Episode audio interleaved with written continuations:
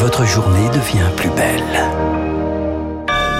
Merci d'écouter Radio Classique, il est 8 heures.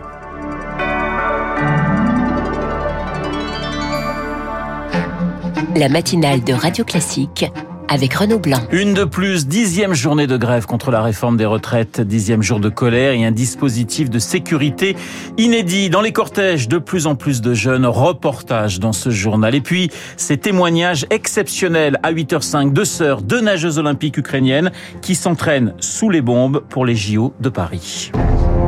Radio classique. Le journal de 8 heures nous est présenté, comme tous les jours, par Lucille Bréau. Bonjour Lucille. Bonjour Renaud, bonjour à tous. Une dixième journée d'action à haut risque contre euh, la réforme des retraites. Alors que le dialogue est toujours dans l'impasse, 650 à, 7, à 900 000 personnes sont attendues dans la rue. Dans les transports, 3 TGV sur 5 circulent, un TER sur 2 en moyenne. En Ile-de-France, trafic réduit sur les RER et dans le métro parisien. Julie Drouin, on vous retrouve en direct de la gare Saint-Lazare, au cœur de la capitale. Les franciliens s'adaptent une nouvelle fois. Ils sont nombreux à scruter les panneaux d'affichage ce matin avec la crainte de voir leur train annulé. Flora vient de finir sa garde à l'hôpital et c'est la mauvaise surprise. Moi j'habite en Normandie et il euh, y a euh, un train sur trois. Ah bah impacté parce que je travaille à l'hôpital et j'ai travaillé cette nuit. Donc euh, bah là mon train il est à 10h alors que d'habitude il est à 6h quoi. Celui d'Olive a déjà eu du retard pour rejoindre la gare Saint-Lazare. Il faut maintenant attendre. C'était vraiment compliqué. Ça m'était toujours retardé, retardé, 10 minutes, 5 minutes. Là, on attend encore. J'ai déjà envoyé le message que je vais arriver en retard parce que c'est sûr, c'est trop, c'est trop, c'est trop vraiment tout le temps. Et quand j'arrive, il faut que je me mette à courir pour arriver un peu à l'heure. Et ça me fatigue aussi. Ça me fatigue vraiment, vraiment de la fatigue et de la résignation pour cette réforme désormais votée. Jean-Michel, lui, va à Rouen pour un rendez-vous médical. Il patiente, journal à la main, mais s'inquiète sur la suite du mouvement. Oui, on, comprend tout à fait avec une impossibilité de négociation. C'est surtout ça qui paraît aujourd'hui dramatique, hein, avec une montée de la violence. Et euh, moi, je suis inquiet de, la suite. Je pense que, comme beaucoup de gens, euh, qu'est-ce qui va se passer maintenant? Je pense que ça serait sage de faire une pause et de renouer le dialogue euh, avec les partenaires sociaux. Il y a une fracture qui va devenir de plus en plus compliqué, euh, puis euh, on peut craindre un drame.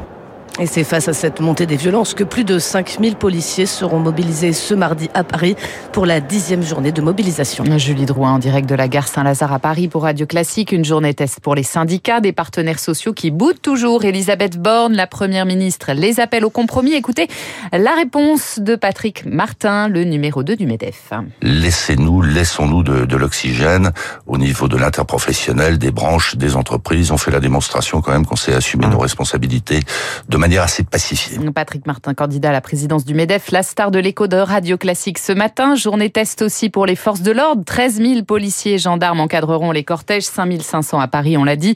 1000 éléments radicaux pourraient venir perturber la manifestation parisienne selon le ministère de l'Intérieur. Et Lucille, dans les cortèges, sans doute de nombreux jeunes. Ils pourraient en être deux, voire trois fois plus nombreux que lors des précédentes manifestations. Dans les universités, les assemblées générales se multiplient. Hier, c'est l'université Paris-Dauphine qui était bloqué Zoé Pallier. Bloquer Dauphine, c'est pas rien, c'est tout un symbole aussi. Tout un symbole pour cette université où les étudiants sont traditionnellement peu politisés et le blocage quasi inédit. Hugo a aidé à installer les poubelles et palettes devant les grilles fermées. Cet étudiant en informatique a rejoint le mouvement il y a dix jours seulement. La réforme des retraites, lorsqu'on n'est pas très politisé, ça peut paraître quelque chose d'assez compliqué.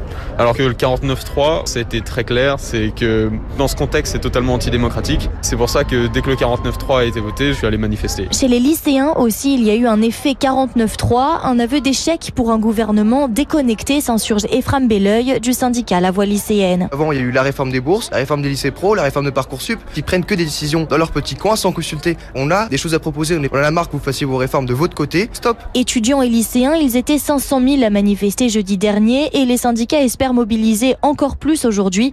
Karima, 21 ans, en est persuadée, la jeunesse a un rôle clé à jouer. Moi, je pense à mai 68 en fait. Euh, je pense au CPE qui a été retiré en 2006 grâce à la mobilisation étudiante. Plus nombreux dans les manifestations syndicales, les jeunes sont aussi surreprésentés lors des rassemblements spontanés de ces derniers jours qui naissent souvent sur les réseaux sociaux. Le reportage de Zoé Pallier.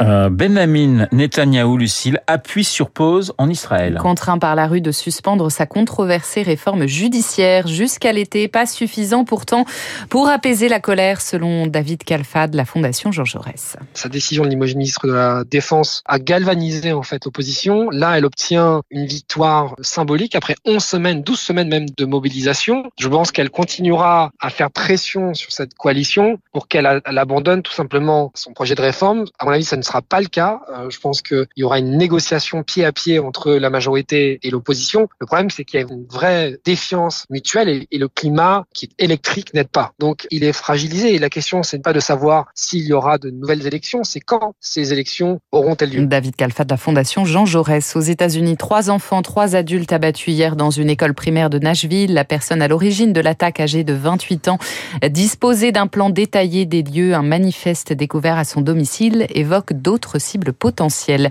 Des chars lourds occidentaux pour l'Ukraine. Les premiers Challenger britanniques et les léopards allemands promis à Kiev viennent d'être livrés. 8h06 sur Radio Classique. L'Ukraine toujours, l'Ukraine, mais sous un autre angle. Témoignage ce matin extrêmement fort de deux jeunes athlètes originaires de Kharkiv et qui ont un but, une médaille olympique dans 16 mois à Paris. Deux athlètes, deux jeunes femmes, deux sœurs qui ont fait le choix de s'entraîner en Ukraine malgré les risques, malgré les bombes et des conditions d'entraînement très dégradées. Pour Radio Classique, Rémi Vallès a pu échanger avec elles des échanges très forts entre détermination et émotion. On les surnomme les Twin Alex, Marina et Vladislava Alexiva, jumelles de 21 ans, des prodiges de la natation artistique au palmarès déjà long comme le bras. Médaillée de bronze au JO de Tokyo, championne du monde par équipe, multiple championne d'Europe. Originaire de Kharkiv, c'est là qu'elle s'entraînait jusqu'en septembre dernier et la destruction de leur centre sportif par une frappe russe. Meurtries, les sœurs Alexiva quittent brièvement le pays, mais très vite, elles décident de revenir en Ukraine, raconte Vladislava. On se sent bien mieux quand on est dans son propre pays, quand on est plus proche de sa famille. Ça fait du bien d'être ensemble, de parler la même langue, de comprendre mutuellement ce qu'on traverse avec tous les Ukrainiens. Pour nous, rester ici, faire preuve de force et de courage, c'est le meilleur moyen d'aider l'Ukraine. Depuis leur départ forcé de Kharkiv, les championnes ont trouvé refuge à Kiev, loin de la ligne de front. Mais dans la capitale où elles préparent les Jeux de Paris, la tranquillité est toute relative et les conditions d'entraînement loin d'être idéales, confie Marina Alexiva. Presque tous les jours, on entend des alertes aériennes, il faut rejoindre l'abri anti-bombe au plus vite, même si on est en plein entraînement. Parfois, à cause des frappes russes, on se retrouve sans électricité et sans chauffage. Cet hiver, l'eau de la piscine était si froide qu'on devait mettre une combinaison intégrale. Dans ces conditions, il est clair qu'on est désavantagé, mais c'est aussi pour ça qu'on s'entraîne deux fois plus que les autres nageuses. 7 heures par jour, 6 fois par semaine, les jumelles nagent, peaufinent leur chorégraphie, font de la musculation mais souvent sans grande motivation, explique Vladislava. C'est très dur de se concentrer sur la natation, de ne pas penser à la guerre et au danger qui est partout. Pour ne pas être trop perturbé, notre coach nous interdit de regarder les informations avant les compétitions. Car les sœurs Alexiva continuent autant que possible de participer à des compétitions internationales. C'est important pour montrer que l'Ukraine est toujours debout, explique-t-elle, mais avec la fermeture de l'espace aérien ukrainien, se rendre à l'étranger relève aujourd'hui du parcours du combattant. La semaine dernière, ça nous a pris trois jours pour aller au Canada disputer la Coupe du Monde. Il a d'abord fallu faire 12 heures de train jusqu'à Lviv, puis 5 heures pour rejoindre la frontière polonaise, et puis encore de la route jusqu'à Wroclaw, où on a enfin pu prendre l'avion. Ça génère beaucoup de fatigue, c'est le gros problème. Même si cette fatigue n'empêche pas le duo de briller. Au Canada, les jumelles ont tout de même remporté la médaille d'argent, preuve que les Ukrainiennes peuvent espérer faire de grandes choses au centre aquatique olympique de Saint-Denis, où se dérouleront les épreuves de natation artistique en 2024. Mais à l'approche des JO, Marina et Vladislava se disent pourtant prêtes à tout sacrifier. Aller aux Jeux olympiques est notre plus grand rêve. Mais si des athlètes russes ou biélorusses participent à la compétition, nous n'hésiterons pas à boycotter. C'est inimaginable d'être sur un podium avec des Russes ou de partager la même piscine. Beaucoup d'athlètes russes soutiennent la guerre. Des gymnastes ont même fait des dons pour soutenir l'armée. Ces soldats tuent, détruisent nos villes et nos vies. On ne peut pas être à côté de l'équipe russe. On espère que les autres pays comprendront notre position et qu'ils nous soutiendront. Le CIO n'a pas encore tranché sur cette question sensible. Le comité international olympique se réunit justement aujourd'hui pour discuter d'un retour des Russes et Biélorusses dans les compétitions internationales. Un témoignage recueilli par Rémi Vallès pour Radio Classique. Les confidences de Marina et Vladislava Alexiva, surnommés les Twins Alex. Un témoignage très émouvant, très fort hein, ce matin sur notre antenne, Lucille. On leur souhaite d'être présente dans 16 mois à Paris et de remporter une médaille olympique. Le sport, c'est aussi le football avec une nouvelle victoire des Bleus. Victoire étriquée, mais victoire quand même. Les Bleus se sont imposés 1-0 hier en Irlande, but de Benjamin Pavard. Voilà pour les qualifications pour euh, l'Euro à venir en Allemagne. Le journal de 8 heures présenté euh, par Lucille Bréau. Il est 8h10 sur Radio Classique dans ce studio de Guillaume pour le prix d'un. Guillaume Durand dans un instant, Guillaume Tabar juste après. Mon cher Guillaume, bonjour. Mon chef. Bonjour. Je m'adresse à vous d'abord. Voilà. Le programme. Alors, nous allons commencer dans l'ordre par Anne-Charlène Bézina, qui est constitutionnaliste pour nous focaliser entre 8h15 et 8h26-27, justement, sur la question du Conseil constitutionnel. Normalement, d'après une information d'Hervé Gattegno qui suivra, la date retenue, c'est le 17 avril. Vous savez que le Conseil constitutionnel suit le, le déroulement des débats à l'Assemblée et au Sénat, donc il y, a, tout un travail qui est fait avant même euh, que le Conseil soit saisi.